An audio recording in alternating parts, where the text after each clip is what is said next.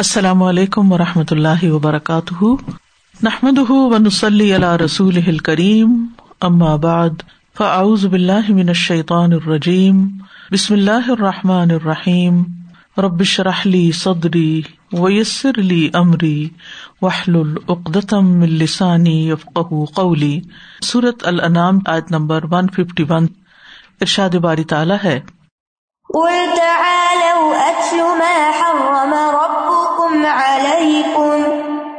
ألا تشركوا به شيئا وبالوالدين إحسانا ولا تقتلوا أولادكم من إملاق نحن نرزقكم وإياهم ولا تقربوا الفواحش ما ظهر منها وما بطن ولا تقتلوا النفس التي حرم الله إلا بالحق.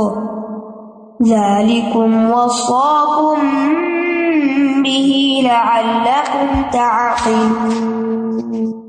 کہہ دیجیے آؤ میں تمہیں پڑھ کر سناؤں، جو تمہارے رب نے تم پر حرام کیا ہے۔ یہ کہ تم اس کے ساتھ کسی چیز کو شریک نہ ٹھہراؤ اور والدین کے ساتھ احسان کرو۔ اور تنگ دستی کے ڈر سے اپنی اولاد کو قتل نہ کرو۔ ہم ہی تمہیں رسک دیتے ہیں اور انہیں بھی۔ اور تم بے حیائی کے کاموں کے قریب بھی نہ جاؤ، جو ان میں سے ظاہر ہوں اور جو ان میں سے چھپے ہوئے ہوں۔ اور نہ تم اس جان کو قتل کرو جس کا قتل کرنا اللہ نے حرام ٹہرایا مگر حق کے ساتھ۔ ان سب باتوں کی اس نے تمہیں تاکید کی ہے تاکہ تم عقل سے کام لو۔ اب یہاں اللہ سبحان تعالی حرام چیزوں کی مزید تفصیل بتا رہے ہیں۔ مراد یہ ہے کہ حرام وہ نہیں جسے تم نے اپنی مرضی سے حرام ٹھہرا لیا۔ جیسے کہ عرب جاہلیت میں ہوتا تھا کہ اپنی مرضی سے کسی کھانے کو حلال اور کسی کو حرام کر لیتے تھے۔ بلکہ جس نے تمہیں پیدا کیا، جو تمہیں رسک دے رہا ہے، جو تمہیں پال رہا ہے، وہ خود تمہیں بتائے گا کہ تمہارے لیے کیا حلال ہے اور کیا حرام ہے۔ تو یہ آیت سورت النام کی اہم ترین آیتوں میں سے ہے، جس میں دس احکامات دیے گئے ہیں۔ یہ وہ احکامات ہیں جو کسی بھی شریعت میں منسوخ نہیں ہوئے۔ یعنی علیہ السلام کی شریعت میں بھی ٹین کمانڈمنٹس کے نام سے اسی طرح کے احکامات ہیں اور اسی طرح پچھلی شریعتوں میں بھی۔ تو ان آیات میں اللہ تعالی نے ان حرام چیزوں کا ذکر کیا ہے، جن کے حرام ہونے پر تمام شریعتوں کا اتفاق ہے، اجماع ہے۔ کسی بھی ملت میں ان کو منسوخ نہیں کیا گیا۔ ابن عباس کہتے ہیں رضی اللہ عنہ کہ یہ وہ کلمات ہیں جو اللہ نے موسا علیہ السلام پر نازل کیے۔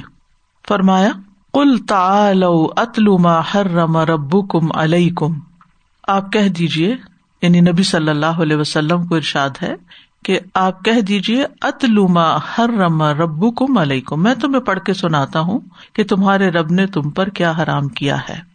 تو گویا نبی صلی اللہ علیہ وسلم کو اس آیت کی تلاوت کا حکم دیا گیا اور پھر اس کے بعد جو بھی دین کی تعلیم دینے والا ہے، اس کو بھی اسی طرح اسے پڑھ کے سنانا چاہیے، لوگوں کو سکھانا چاہیے۔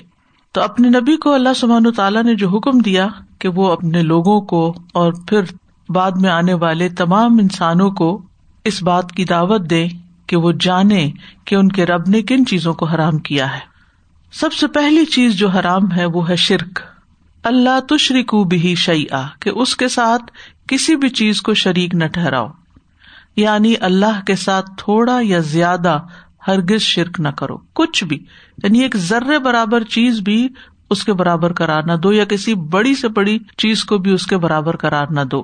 شرک میں عموماً یہ پایا جاتا ہے کہ مخلوق کی ویسی عبادت یا تعظیم کی جائے جیسی اللہ تعالی کی کی جاتی ہے، یا پھر ان کو اپنا حاجت روا یا مشکل کشا سمجھا جائے جیسے انسان اللہ تعالی کو سمجھتا ہے۔ تو بندوں پر اللہ کا حق یہ ہے کہ وہ صرف اور صرف اسی کی عبادت کرے ایا کا نابود اور صرف اسی سے دعائیں مانگے وہ ایا کا نسطین تو حرام کاموں میں سب سے سنگین جرم شرک ہے۔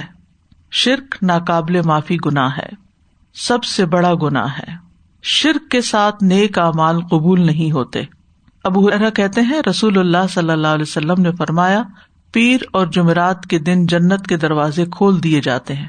اور ہر اس بندے کی مغفرت کر دی جاتی ہے جو اللہ کے ساتھ کسی کو شریک نہیں بناتا۔ اور اس بندے کے سوا، جس کی اپنے بھائی کے ساتھ عداوت ہو یعنی کسی کے ساتھ دشمنی پالی ہوئی ہو چنانچہ کہا جاتا ہے، ان دونوں کو مہلت دو، حتیٰ کہ یہ صلاح کر لیں۔ ان دونوں کو مہلت دو، حتیٰ کہ یہ صلاح کر لیں۔ ان دونوں کو مہلت دو، حتیٰ کہ یہ صلاح کر لیں۔ یعنی لوگوں کے ساتھ بگاڑ کے رکھنا، ناراضگیاں پال لینا، یہ انسان کے اعمال کی قبولیت میں رکاوٹ بن جاتا ہے۔ دوسری چیز وہ بال والدینی احسان والدین کے ساتھ احسان کرو۔ اللہ کے بعد سب سے بڑا حق والدین کا ہے۔ اب سوال یہ پیدا ہوتا ہے کہ آیت کے شروع میں تو آتا ہے کہ میں تمہیں بتاؤں کہ کیا حرام ہے، اور یہاں پر حرام کا لفظ نہیں آیا، بلکہ مثبت انداز میں فرمایا کہ والدین کے ساتھ اچھا سلوک کرو۔ تو اس کی وجہ یہ ہے کہ نفی سے اس بات اور اس بات سے نفی کا پہلو نکلتا ہے۔ یعنی جب کسی کام کے نہ کرنے کا کہا جاتا ہے تو اس کے اپوزٹ کو کیا جاتا ہے۔ اور جب کسی کام کو کرنے کا کہا جاتا ہے تو اس کا مطلب ہے کہ اس کے خلاف نہیں کرنا۔ یعنی والدین کے ساتھ احسان کرو کا مطلب یہی ہے کہ والدین کی نافرمانی نہیں کرنا۔ جیسے ان اللہ حرم علیکم عقوق المحات ماؤں کی نافرمانی یا ماؤں کے ساتھ بدسلوکی اللہ نے تم پہ حرام کی ہے۔ تو حدیث سے تو ہمیں پتہ چلتا ہے کہ وہ حرام ہے۔ لیکن یہاں مثبت انداز میں کہا گیا کہ والدین کے ساتھ احسان کرو اچھا سلوک کرو۔ یعنی دوسرا معنی کیا ہے کہ ان کی نافرمانی نہ کرو، کیونکہ ان کی نافرمانی حرام ہے۔ ان کے ساتھ بدسلوکی نہ کرو۔ بلکہ قرآن مجید میں دوسری جگہ پر آتا ہے کہ نہ ان کو اف کہو، نہ ان کو جھڑکو بلکہ ان کے ساتھ اچھا سلوک کرو۔ اب سوال یہ پیدا ہوتا ہے کہ یہ اسلوب کیوں اختیار کیا گیا ہے کہ بات حرام کی ہو رہی ہے اور مثبت انداز میں بات کر دی گئی ہے؟ تو عربی کا ایک قاعدہ ہے کہ جس پہلو پر زیادہ زور دینا مطلوب ہو تو وہ اس طرح کے انداز میں بیان کیا جاتا ہے۔ اور ویسے بھی ہم جانتے ہیں قرآن مجید کی دیگر آیات سے کہ اللہ تعالی کے بعد سب سے زیادہ حق والدین کا رکھا گیا ہے۔ اللہ کی اطاعت کے بعد سب سے زیادہ اطاعت کے حقدار ماں باپ ہوتے ہیں۔ کیونکہ ماں باپ تکلیف اٹھا کر بچوں کو پیدا کرتے ہیں، پالتے پوستے ہیں پڑھاتے لکھاتے ہیں، شادی بیاہ کرتے ہیں، اپنے پاؤں پہ کھڑا کرتے ہیں۔ تو اس لیے ان کا حق بھی زیادہ ہے۔ صورت النساء میں بھی آتا ہے وابد اللہ ولا تشریق بھی شیا و بال والدین احسانہ صورت البقرا میں بھی آتا ہے، لا تعبدون الا اللہ و بال والدین احسانہ تو اس احسان میں کیا کیا شامل ہے؟ اس میں ادب سے بات کرنا، ان کی تعظیم کرنا یعنی ان کو اپنے سے بڑا سمجھنا۔ کیونکہ بعض بچے اپنے ماں باپ کو حقیر سمجھتے، کچھ سمجھتے ہی نہیں ہے ان کی دل جوئی کرنا، انہیں انکریج کرنا، ان کی خدمت کرنا، ان کی مالی مدد کرنا، یہ ساری چیزیں اس میں آ جاتی ہیں۔ یعنی اچھا بول بولنا اور اچھی خدمت کرنا، یہ سب احسان میں آتا ہے۔ یعنی ہر قول اور ہر فیل جس سے ماں باپ کو کوئی فائدہ پہنچے، چاہے وہ ان کے لیے دعا ہی کیوں نہ ہو، چاہے ان کی طرف سے صدقہ خیرات ہی کیوں نہ ہو ہر وہ چیز جس سے ماں باپ کو خوشی حاصل ہوتی ہے، اولاد کی طرف سے۔ یہ ہے حسن سلوک۔ زندگی میں تو آپ ان کی بہت سے طریقوں سے مدد، خدمت کر سکتے ہیں، لیکن فوت ہونے کے بعد آپ صرف ان کے لیے دعائیں کر سکتے ہیں صدقہ خیرات کر سکتے ہیں۔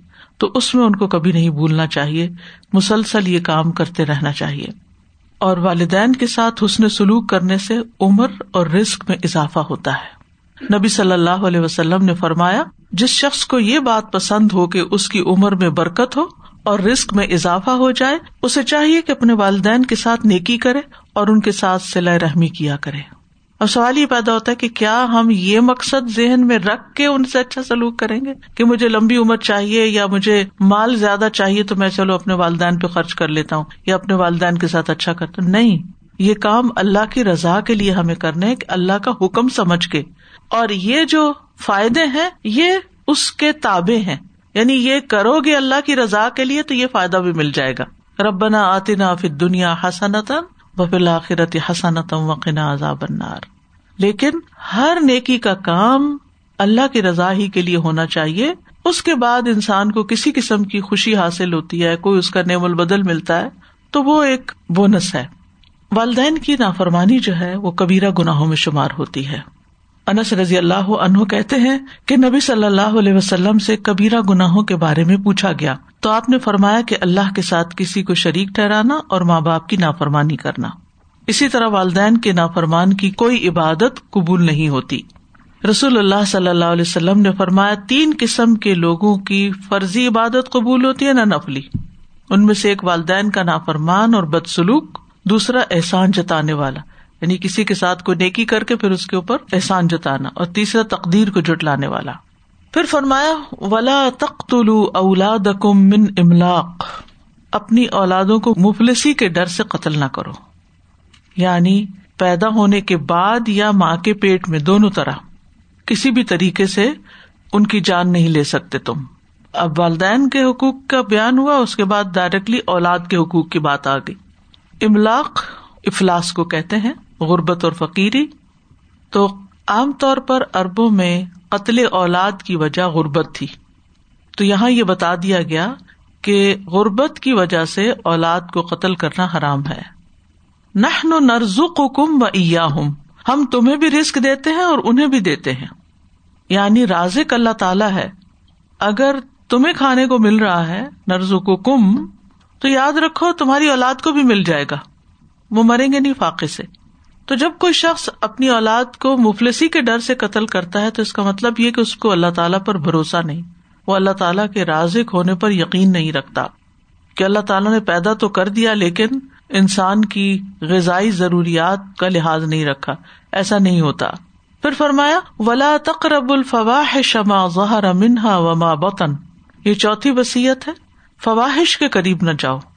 نہ چھپے اور نہ کھلے۔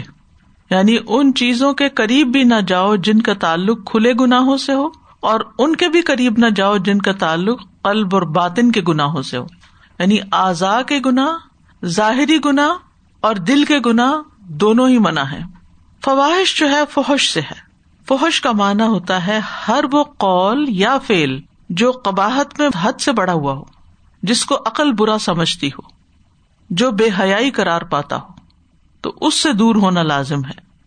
مثلاً زنا، اسی طرح بخل۔ تو فواہش وہ تمام چیزیں ہیں جنہیں انسان کی عقل اور فطرت بھی برا سمجھتی ہے اور ہماری شریعت نے بھی ان کو گناہ کرار دیا ہے۔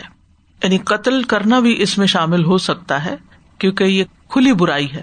عام طور پر فوج کا مطلب صرف بے حیائی کیا جاتا وہ تو ہے ہی، لیکن کھلے گناہ مراد ہے یہاں پر۔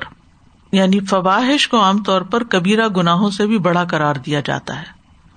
یعنی کچھ گنا ایسے ہوتے ہیں کہ جو کبیرا گناہ کرار پاتے ہیں اور کچھ اپنی برائی اور سنگینی میں ان سے بھی آگے بڑھ جاتے ہیں۔ تو ماں ظاہر منہا و ماں بتانا کا ایک مانا ہوا ہر قسم کی بے حیائی، کھلی ہو یا چھپی۔ پھر یہ کہ خاص طور پر زنا مراد ہے، کیونکہ اربوں کے ہاں خفیہ اڈے ہوتے تھے زنا کاری کرنے کے لیے۔ پھر اسی طرح ماں ظاہرہ سے مراد محرمات سے برا کام کرنا یا نکاح کرنا اور بتانا سے مراد زنا ہے۔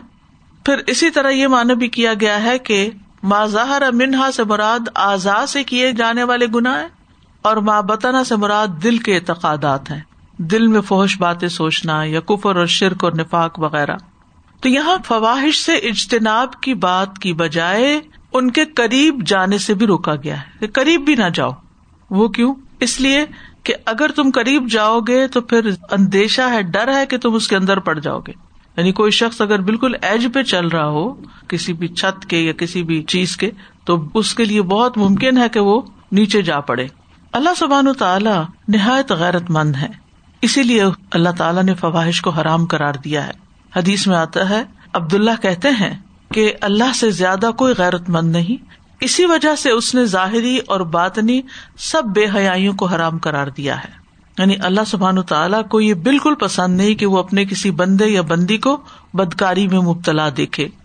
اسی طرح زبان سے گالیاں دینا یا بے حیائی کی باتیں کرنا، یہ بھی ایمان کے منافی ہے۔ حدیث میں آتا ہے لئیس المؤمن بالطعان ولا باللعان ولا الفاحش ولا البذی مومن نہ تو تانے دینے والا ہوتا ہے، نہ لانتیں کرتا ہے نہ فحش کلامی کرتا ہے اور نہ گالی گلوچ کرتا ہے۔ اللہ سبحان تعالیٰ فحش کلامی سے نفرت کرتے ہیں۔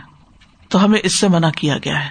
پھر فرمایا، ولا تخت النفس اللہ حرم اللہ اللہ بالحق۔ کسی جان کو جسے اللہ نے حرام کرار دیا، قتل مت کرو۔ مگر حق کے ساتھ۔ کسی مسلمان جان سے مراد کیا ہے؟ چاہے مرد ہو یا عورت ہو، بوڑھا ہو یا بچہ ہو، نیک ہو یا بد ہو مسلم ہو یا نان مسلم ہو، آپ کسی کو بھی اس طرح مار نہیں سکتے، قتل نہیں کر سکتے۔ اللہ بالحق، مگر حق کے ساتھ۔ مثلاً قاتل ہے، شادی شدہ ضانی ہے، اور اسی طرح کچھ اور۔ تو قتل نفس کی حرمت ہے، انسانی جان بہت قیمتی ہے، اور خاص طور پر مومن کی جان۔ حدیث میں آتا ہے، اگر تمام آسمانوں اور زمین والے کسی مومن کے قتل میں شریک ہوں، تو اللہ ان سب کو جہنم میں دکیل دے گا۔ یعنی اگر ایک شخص کے قتل میں دس لوگ شریک ہیں، دس کے دس قاتل قرار پائیں گے۔ اور یہ دنیا کی تباہی سے زیادہ بڑا جرم ہے۔ ایسا شخص اللہ تعالی کے یہاں نہایت ناپسندیدہ ہے۔ پھر فرمایا والم وسا کم بھی تاقلون۔ اللہ تعالیٰ تمہیں اس بات کی وسیعت کرتا ہے، تاکیدی حکم دیتا ہے، تاکہ تم عقل سے کام لو۔ یعنی ان عظیم وسیعتوں اور حکمت پر مبنی جو احکامات ہیں ان میں سے جو کچھ یہاں بیان ہوا ہے، یہ اللہ تعالیٰ کا تاکیدی حکم ہے اور اللہ تعالیٰ تم سے ان کا مطالبہ کرتا ہے تاکہ تم اس کو سمجھو اور اس کی حفاظت کرو اور اس کو قائم کرو اور اس پر عمل کرو۔ تو اس سے یہ بھی پتہ چلتا ہے کہ ہماری زندگی میں عقل کا ایک بہت بڑا مقام ہے۔ کیونکہ انسان جب تک عقل سے کسی بات کو سمجھتا نہیں کنوینس نہیں ہوتا، اس پر عمل بھی نہیں کرتا، عمل کی کوشش بھی نہیں کرتا۔ اور وسا حکم جو ہے اس میں وسیعت نہیں تاکیدی حکم ہے، جو لازمی پورا کیا جائے گا۔ ایک ہوتا ہے صرف حکم اور ایک ہوتا ہے تاکیدی حکم یعنی جو بہت ہی امپورٹینٹ حکم ہے۔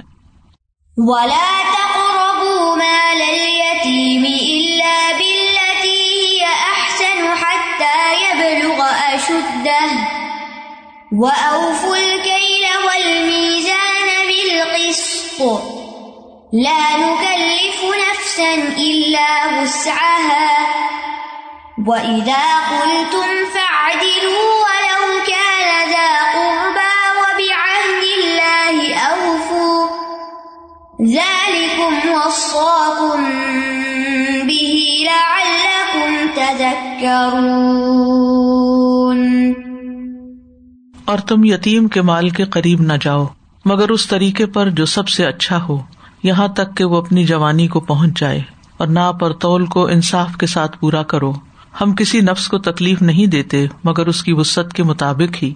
اور جب تم بات کرو تو عدل سے کام لو، اگرچہ وہ قریبی رشتے دار کے خلاف ہی ہو۔ اور اللہ کے عہد کو پورا کرو۔ یہ وہ حکم ہے جس کی اس نے تمہیں تاکید کی ہے، تاکہ تم نصیحت حاصل کرو۔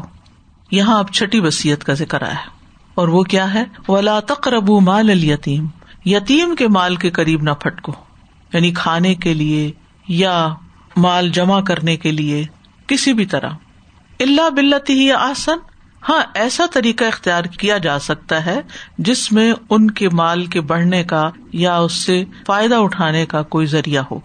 اور یتیم وہ بچے ہوتے ہیں چھوٹے جن کے باپ فوت ہو چکے ہوں جبکہ وہ ابھی بلوغت کو نہ پہنچے ہو بالغ نہ ہوئے ہوں۔ جو اپنے کام کاج خود نہ کر سکتے ہوں، جو اپنے لیے کچھ بزنس نہ کر سکتے ہوں، کما نہ سکتے ہوں، پکا نہ سکتے ہوں یعنی چھوٹے بچے۔ تو اللہ بلتی ہی آسن میں وہ مال آتا ہے جو ان کی تعلیم و تربیت پہ خرچ کیا جائے، ان کا مال انہیں پہ خرچ کیا جائے۔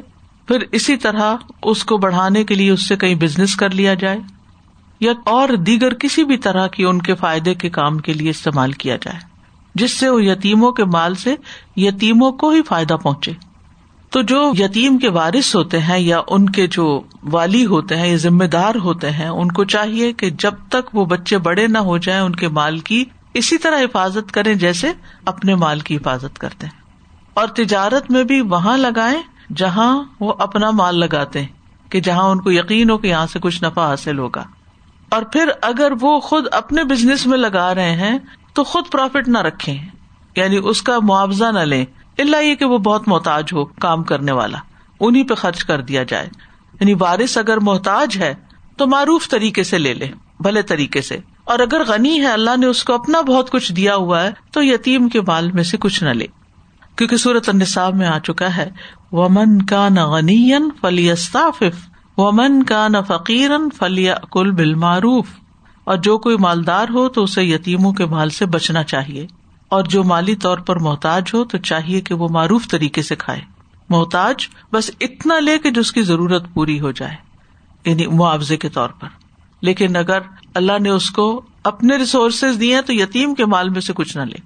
یتیم کے اصل مال کی حفاظت کی جائے۔ اور کوئی ایسا کام نہ کیا جائے اس کے مال سے جس سے اس کے مال میں کوئی نقصان ہو جائے۔ کیونکہ یہ زیادتی ہوگی اور یہ بہت بڑا گنا ہے۔ پھر اس کے مال کو ایکسچینج نہ کیا جائے اپنے خراب چیز سے۔ یعنی اگر آپ کے پاس کوئی چیز ہے اور اس کی کوئی ویلو نہیں خاص اور اس سے ملتی جلتی ویلوبل چیز جو ہے وہ یتیم کے مال میں رکھی ہوئی ہے، تو یہ خراب چیز وہاں رکھ کے وہاں سے اچھی چیز مت اٹھاؤ۔ تو یتیم کے مال میں زیادتی کرنا بہت بڑا گنا ہے، اس کی سزا پیٹ میں آگ بھرنا ہے اور ایسا کرنا حرام ہے۔ نبی صلی اللہ علیہ وسلم نے فرمایا، اے اللہ، میں دو ضعیفوں کا حق مارنا حرام کرتا ہوں، یتیم کا اور عورت کا، کیونکہ یہ اپنے حقوق کے لیے خود نہیں لڑ سکتے۔ حتیٰ یب لغا اشد ہو یہاں تک کہ یہ اپنی جوانی کو پہنچ جائیں یعنی یتیم بچے بڑے ہو جائیں۔ تو یہ حکم کس کے لیے دیا جا رہا ہے؟ یتیم کے اوسیا کے لیے یا وارثوں کے لیے؟ اور اشد جو ہے، انسان کی قوت اور اس کی حرارت مشتعل ہونے کے لیے استعمال ہوتا ہے، شدت سے۔ مطلب ہے قوت والا اور بڑا ہونا، جوان ہو جانا۔ اور یہ بلوغت کی حد ہے۔ یعنی جب یتیم بچے جوان ہو جائیں اور اپنی ذمہ داری اٹھا سکیں، تو پھر ان کو ان کے حوالے کر دو۔ یاد رکھیے کہ صرف جسمانی طور پر بڑا ہو جانا کافی نہیں، اس کے ساتھ ساتھ عقل کا بھی امتحان لیا جائے گا۔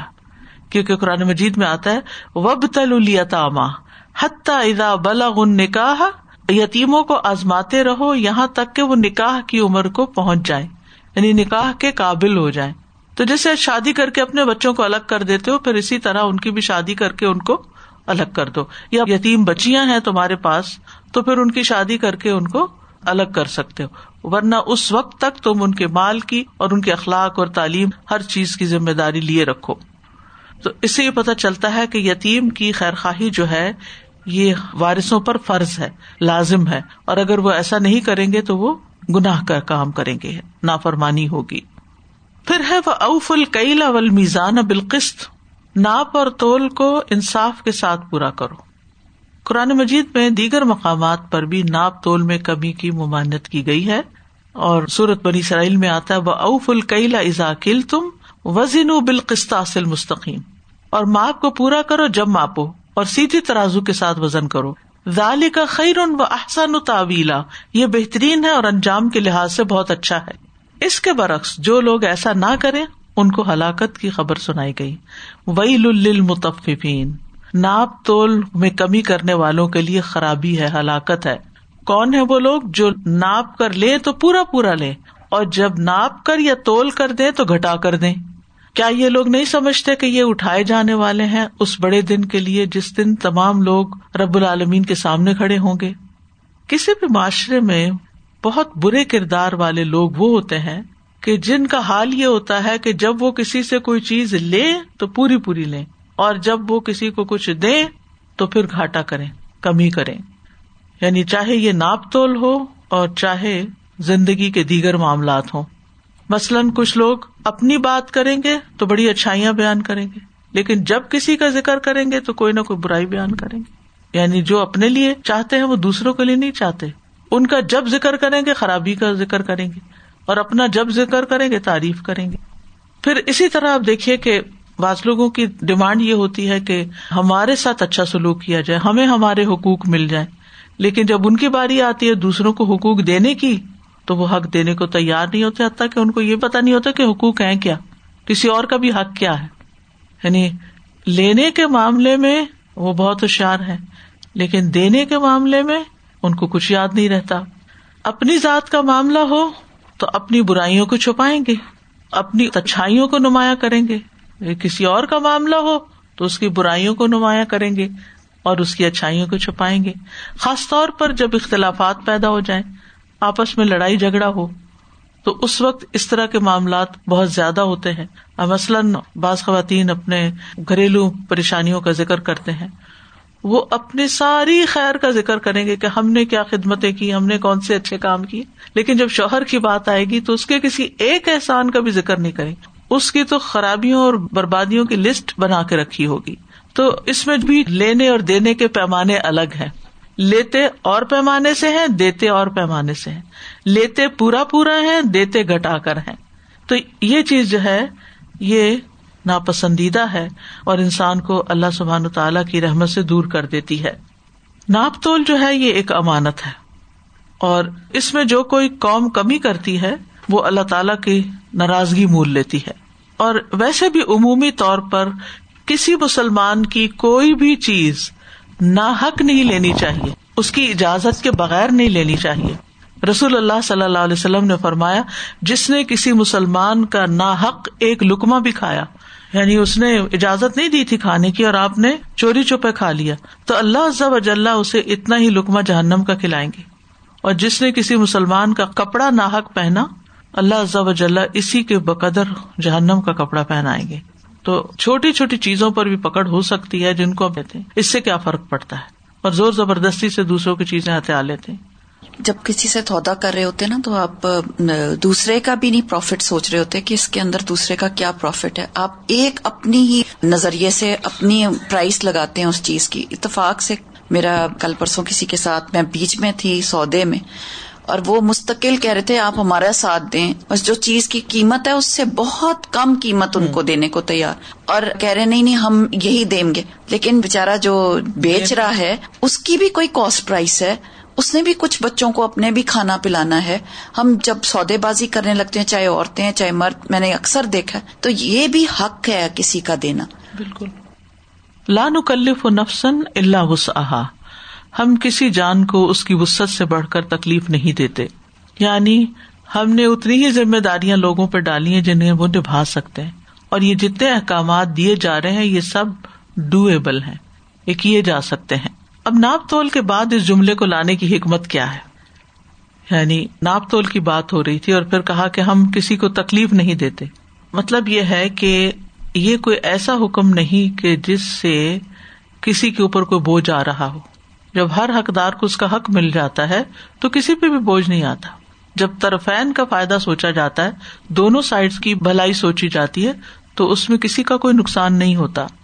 وہ ازاقل تم فا دلو اور جب تم بات کرو تو عدل والی کرو۔ بلو کا نا ذاکربا خا قریبی رشتے دار ہی کیوں نہ ہو۔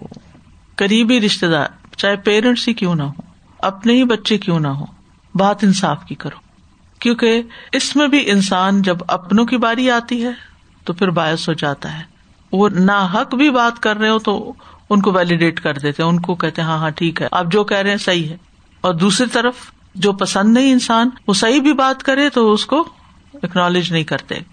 اصل میں قرآن مجید میں ایک اور جگہ پر بھی آتا نا، یا اللہ دینا امن اتق اللہ وقول قول سدیدہ یوسل حلقم اعمالکم۔ سیدھی بات کرو، اللہ تعالیٰ تمہارے اعمال درست کر دے گا۔ یعنی سیدھی درست بات کرو کا مطلب یہ کہ جو واقع کے مطابق ہو، حقیقت کے مطابق ہو، نہ تو ایگزیجریشن ہو اور نہ ہی اس کی اصل سے ہٹایا یا گٹایا جائے۔ اور یہ اسی وقت ہو سکتا ہے جب انسان سوچ سمجھ کے بات کرے۔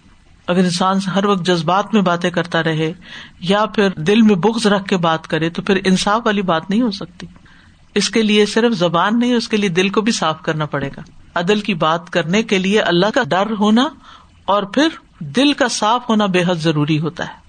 ورنہ جس کے لیے آپ کے دل میں کوئی بھی خار ہے نا، کوئی بھی عداوت ہے، کہیں بھی کوئی شکایت بھری ہوئی ہے، تو پھر اس کے بارے میں آپ جب بات کرتے ہیں تو آپ انصاف سے ہٹ جاتے ہیں۔